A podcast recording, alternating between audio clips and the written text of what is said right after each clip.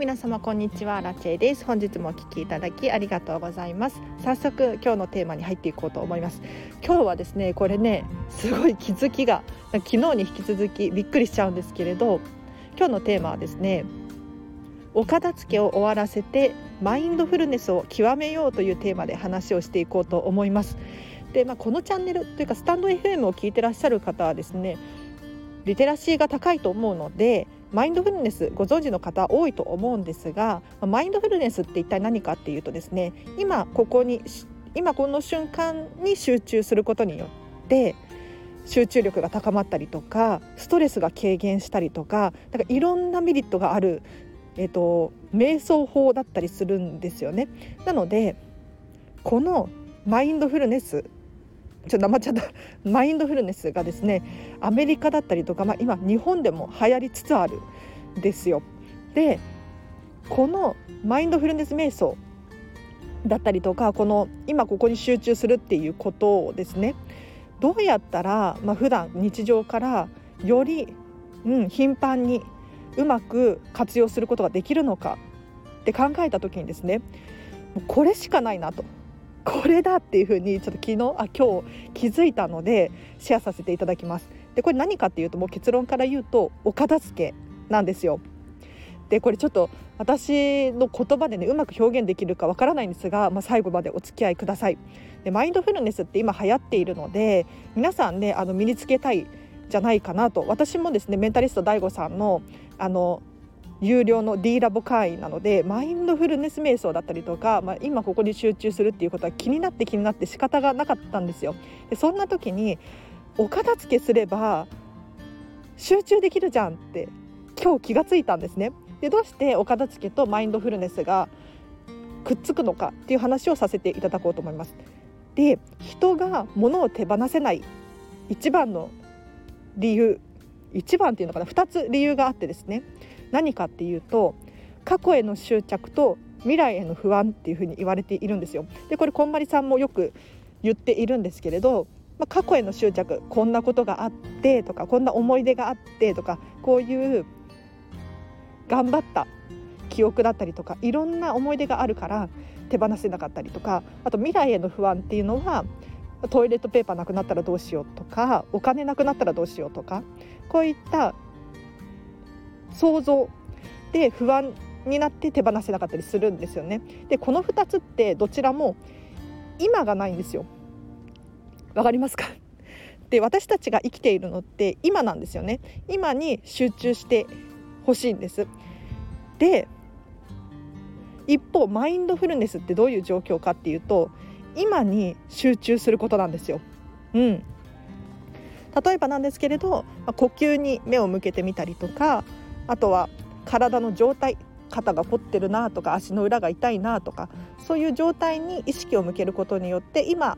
ここに集中することができるんですね。で、そうすることによってストレスが軽減していったりとか、意識を、集中するのに持っていくことができる、鍛えることができるのですごくいいですよなんて言われているんですね。で、ストレスの原因って何だと思いますか？そう、これが今日本を読んでいて気づいたんですけれど、本に書かれていたのはですね、ストレスの大きな原因2つあって、何かっていうと、過去の出来事と未来への不安なんですよ。わかりますか？これもう私衝撃的だった今日。要するに過去にこんなこと言っちゃったけど大丈夫だったかなとか、こんなことあったけど私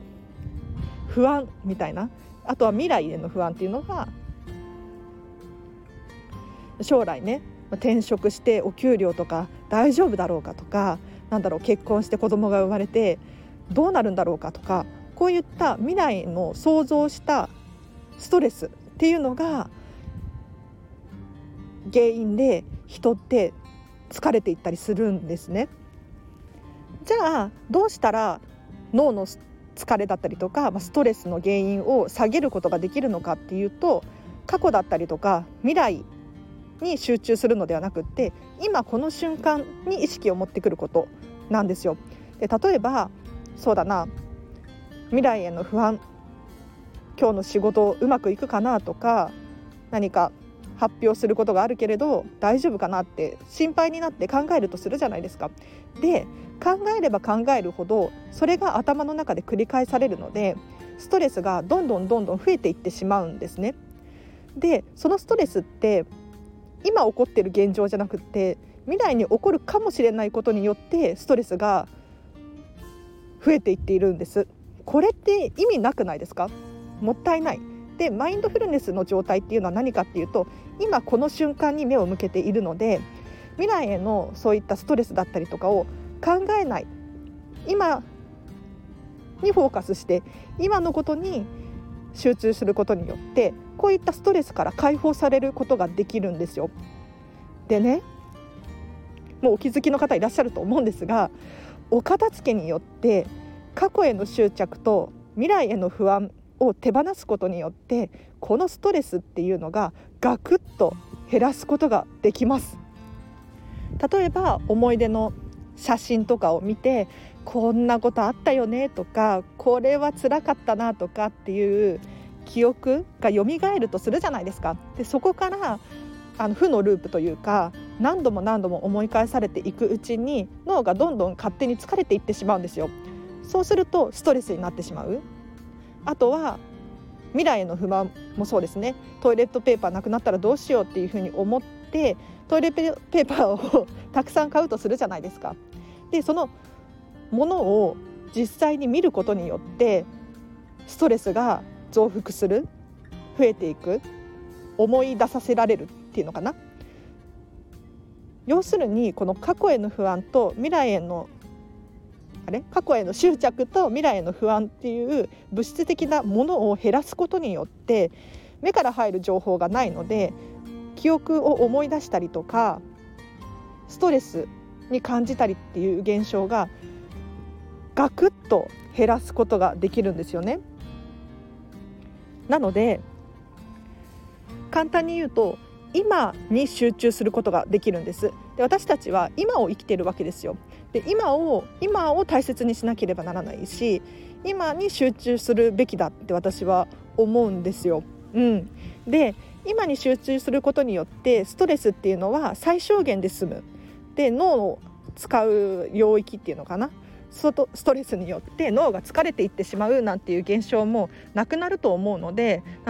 うつ病だったりとかこういったものも改善されるっていうデータがあるみたいなんですよ、なのでその未来への不安を、あるかどうかもわからない不安をですね考えれば考えるほどどんどん不安になっていってすごく気分が落ち込んじゃって大変なことになってしまうと思うんです。じゃあどうしたらいいのかっていうともう物質的なものの量を減らすことによって目から入るストレスだったりとかっていうのを減少させることができますのでぜひね私もそうなんですけれど物を減らすことによって本当に脳がすっきりしてくるなっていうのを体感しております、これ本当にすっきりするんですよね。なのでぜひ今ねマインドフルネス瞑想なんていうのが話題になっていて私もメンタリスト DAIGO さんをねずっとフォローしているんですけれどやっぱりね習慣化させたくってどうにかならないかなっていうふうに思ったところでお片付けすればいいじゃんっていうふうに思ったんですよ。だからもっと、物減らそうかなと。なんかやっぱりねストックがないと不安に思ったりとか思い出のね例えば外国に行った時に買ったものだったりとかこういったものに執着していて今に目を向けれてなかったなってすごく反省をして今日の朝もうパパッとお片付けを少し終わらせましたよ、で私自身ミニマリストなので1時間くらいあると私が持っているものっていうのは全て目をつけることができるんですね。で、その中でも本当にね大きな紙袋2つ分くらいの必要のないものが出てきてびっくりしました。例えばお洋服とかもちょっと擦れてきてるなとか、あとは書類関係がね結構手放しましたね。例えば昔のお給料明細とか、大体1年分くらいは取っておいているんですけれど毎月1枚ずつ増えていくわけだからそれを手放したりとかあとはそうだなちょっと古くなった化粧品なんだろう、保湿剤とか香水とかは手放しましたね。やっぱり、古いと酸化してるかもしれないし、ね、肌に良くないと思うので手放しちゃいましたね。で今日はすごくすっきりしましたでなんとなくね、人って物を持ち続けてしまうんですよ。でまだ使えるよなっていうのを繰り返し考えてしまう。で繰り返し考えるっていうのがもったいないなって思って、捨てるか残すかどうしようかなっていうふうに考えているっていうのは、今ここに集中できてないなってすごく思っていて、いつか使うかもしれないとか、あったら便利だよねとかっていう未来への不安だったりするんですよね。でこういったものが家中に溢れてしまうと、やっぱりマインドフルネスっていうのは難しくなってくるんじゃないかなって、今日ね、最高の休息っていう本を読んでいて感じました。この本すごく読みやすいし分かりやすいしおすすめです。後でリンク貼っておきますね。最高の休息、脳を休めましょうっていう話なんですけれど、人って何もしていない時が一番脳疲れるよねっていう感じで書かれているんですよね。どういう話かっていうと、ついつい、未来への不安とかもそうだし、今日の献立どうしようかなとか、あれ欲しいなこれ欲しいなとか考えちゃうじゃないですか。でこれを何にもしてないんだけれど考えちゃうだけで脳がどんどん疲れていってストレスになったりとか、今日は何もできなかったのに疲れたっていう風に思ったりとか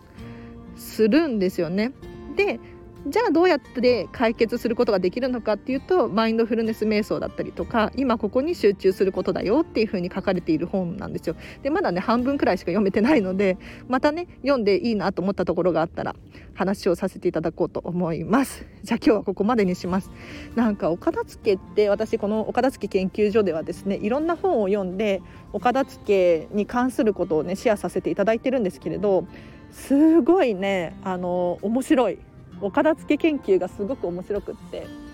今日のこのマインドフルの話もそうだし、昨日もですね、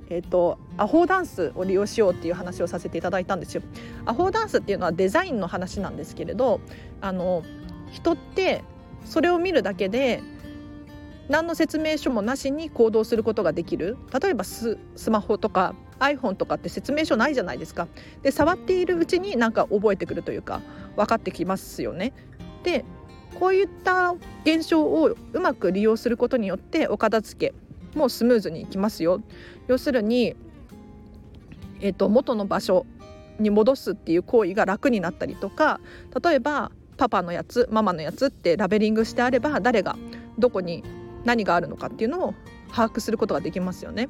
こういったデザインからお片付けを考えるのも面白いよなんていうのをね、昨日話をさせていただいたんですよ。これ後でリンク貼っときますね。ぜひぜひ今日の合わせて聞きたいで聞いてほしいんですけれど、お片付けっていろんなところで結びつくんですよね。面白い本当に部屋がすっきりするだけかなって私はですねかつて思っていたんですけれど、もうそれは本当に甘い考えで、お片付けにすることによっていろんなメリットがあるんですよね。もうびっくりしちゃうくらいメリットだらけで、ぜひねこのマインドフルネスの話もそうなんですけれど、お片付けをすることによってもう皆さんが思っていた以上の効果っていうのを感じられると思うので、ぜひこんまりメソッドもそうなんですけれど、断捨離さんだったりとか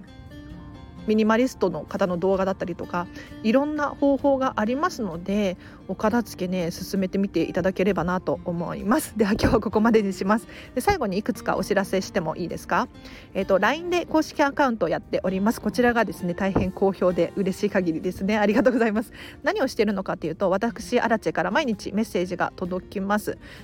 生活に役立つヒントだったりとか、私のプチ情報だったりとかを毎日配信しています。で直接私にメッセージが送れる設定にしてありますので、お気軽にお片付けの質問だったりとか、このチャンネルのご意見ご感想を送ってください。そうすることによって、私のモチベーションにつながったりとか、このスタンド FM がさらに磨きがかかる。私は見習いこんまり流片付けコンサルタントなので、皆さんの質問に答えることによって経験値が上がりますよね。なので、スタンド FM でその話をさせていただいたりとかすると思うので、ぜひぜひお友達申請してください。あとノートとインスタグラムやってます。こちらはですね、私がつぶやいたりとか、まず画像を載せたりとか、お片付けのモニターさんでレッスンすることがあるんですけれど、そのビフォーアフターの写真を載せていたりとかしますので、うまくねちょっとね使えていないんですよ。何かね多分違うんです、やり方がなんか分かってるんだけれど、うまく私のそのなんていうのかな、個性とマッチしないんですよね。どうしたらいいんだろう、このインスタグラムとかノートとか。正式な片付けコンサルタントになれたらもうちょっと深くね改善していこうかなと思ってます。難しいですよね。なんかこんまり流片付けコンサルタントの方で YouTuber の方だったりとかインスタグラマーの方でですね、もう結構フォロワーさんがいてうまくビジネスしているなっていうふうに思う方がいらっしゃるんですが、なかなかね私とはマッチングしなくって難しいんですよなんだろう、なんかインスタグラム×なんかこういう心理学みたいな話って合わないのかなとか、思ったり思わなかったり難しいですね。はい、私も勉強しますということで、このあたりですかね。今日はですねこの後もう一本撮ろうと思っていて、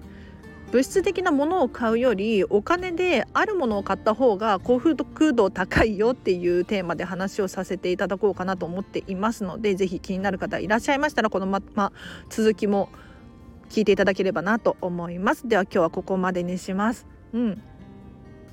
皆さんはお花見しました？お花見ね、私東京に住んでるんですけれど、お花見というか桜がね本当に綺麗で、雨とか降ったんですけど全然散ってなくって、すごくねいい感じですよね。私河川敷がね実家が近いので、すごく今もう河川敷に来て撮ってるんですよ。だから風が入っちゃってるかもしれないですね、すいません。ただやっぱりね何か物がある環境よりも何にも物がない環境にいると、このスタンド FM だけに集中することができたりとかするので本当に快適なんですよ。やっぱりついつい目の前の情報に目が向いてしまって集中することができなかったりするんですよね。で、私はいかに集中力を高めるかとかそういうことばっかり考えてるんですよ。もう本当に自分でも面白いなって思うんですけどね。ということでだらだら雑談しちゃうのもあれなので今日はここまでにします。そうそう、クラウドファンディングがですね終わりまして、本当に皆様ありがとうございました。感謝申し上げます。最終的には、38,500 円の支援金が集まってですね、本当に私みたいな見習いこんまり流片付けコンサルタント、もう要するにど素人みたいなもんですよねにこれだけのお金が集まって、しかも温かいメッセージが応援してますとか頑張ってくださいとか、もう荒地さん大好きみたいなメッセージが続々届いていてですね、本当にやってよかったなと、これだけ愛を受け取れるならもっと早くやっとけばよかったなと思うくらいですね。なんか皆さんもチャンスがあればクラウドファンディングとかやってほしいなと思います。というのもこれからの時代必要な技術だと思っていて、今までは大企業に勤めたりとか、企業に就職して正社員としてね働いていれば安心安泰っていう時代だったかもしれないんですけれど、もう皆さんも痛感したと思うんですが、コロナとかもう本当に明日何が起こるかわからないんですよね。で、本当に大企業であっても社員を雇うリスクみたいなのがあると思うんですよ。だったらそうじゃなくって今の時期は仕事、してくれる人が必要だけれど今は必要ないよなっていう、簡単にそういうことができるフレキシブルな人が欲しいみたいな時代になってくるんじゃないかなって。じゃあ普段は正社員で働いてるけれど、今の時期はフリーランスみたいな、そんな働き方とかもあるかもしれないじゃないですか。で、そんな時にクラウドファンディングだったりとか自分の商品を売っていくっていう技術っていうのがこれからの時代ね必要なんじゃないかなと思ってですね、私はこうしてスタンド FM を撮ったりとかクラウドファンディングやってみたりとか挑戦しているんですね。まあ、確かに、正直失敗って言えば失敗ですよねなんか38,500 円って私としてはすごい金額だなっていうふうに思うんですけれど、まあ、上には上がいらっしゃいますし、あとこのスタンド FM とかもそうなんですけれど、スタイフってフォロワーが1000人以上いないと集客ができないんです。収益化することができないんですよね。で、私のチャンネルはですね、今260フォロワーなんですよ。で、私から、フォローすることっていうのはあんまりなくって、ミニマリストすぎて情報を減らしたくって私から声をかけるっていうことはほぼほぼないんですよ。だからこのチャンネルを聞いてくださってる方っていうのは皆さんがお片付けとかこんまりとか検索してくれた結果たどり着いたチャンネルなんですよね。なのでね、なかなか収益化っていうので苦戦していて、本当に頑張っている風で頑張れてない私がチラチラ浮かんで、本当に悔しいですね、日々ねでもまあ私もですね、今この瞬間に注意を向けて集中して楽しくね、お片付けを広めていけたらいいなと思って。なんか未来のことってやっぱり考えてても仕方ないなとかって今日思えたんですよ。最高の休息おすすめです、読んでみてくださいということで本当にダラダラしちゃってますね。なんか休みだからかな、皆さんもぜひぜひお花見とかしてリラックスして今この瞬間に目を向けていただいて、ストレスとか減らして集中しましょうということで、今日もお聞きいただきありがとうございました。もう一本撮ろうと思ってますので、聞いていただければなと思います。では今日の終わりもハッピーな一日を過ごしましょう。あらちでした。バイバイ。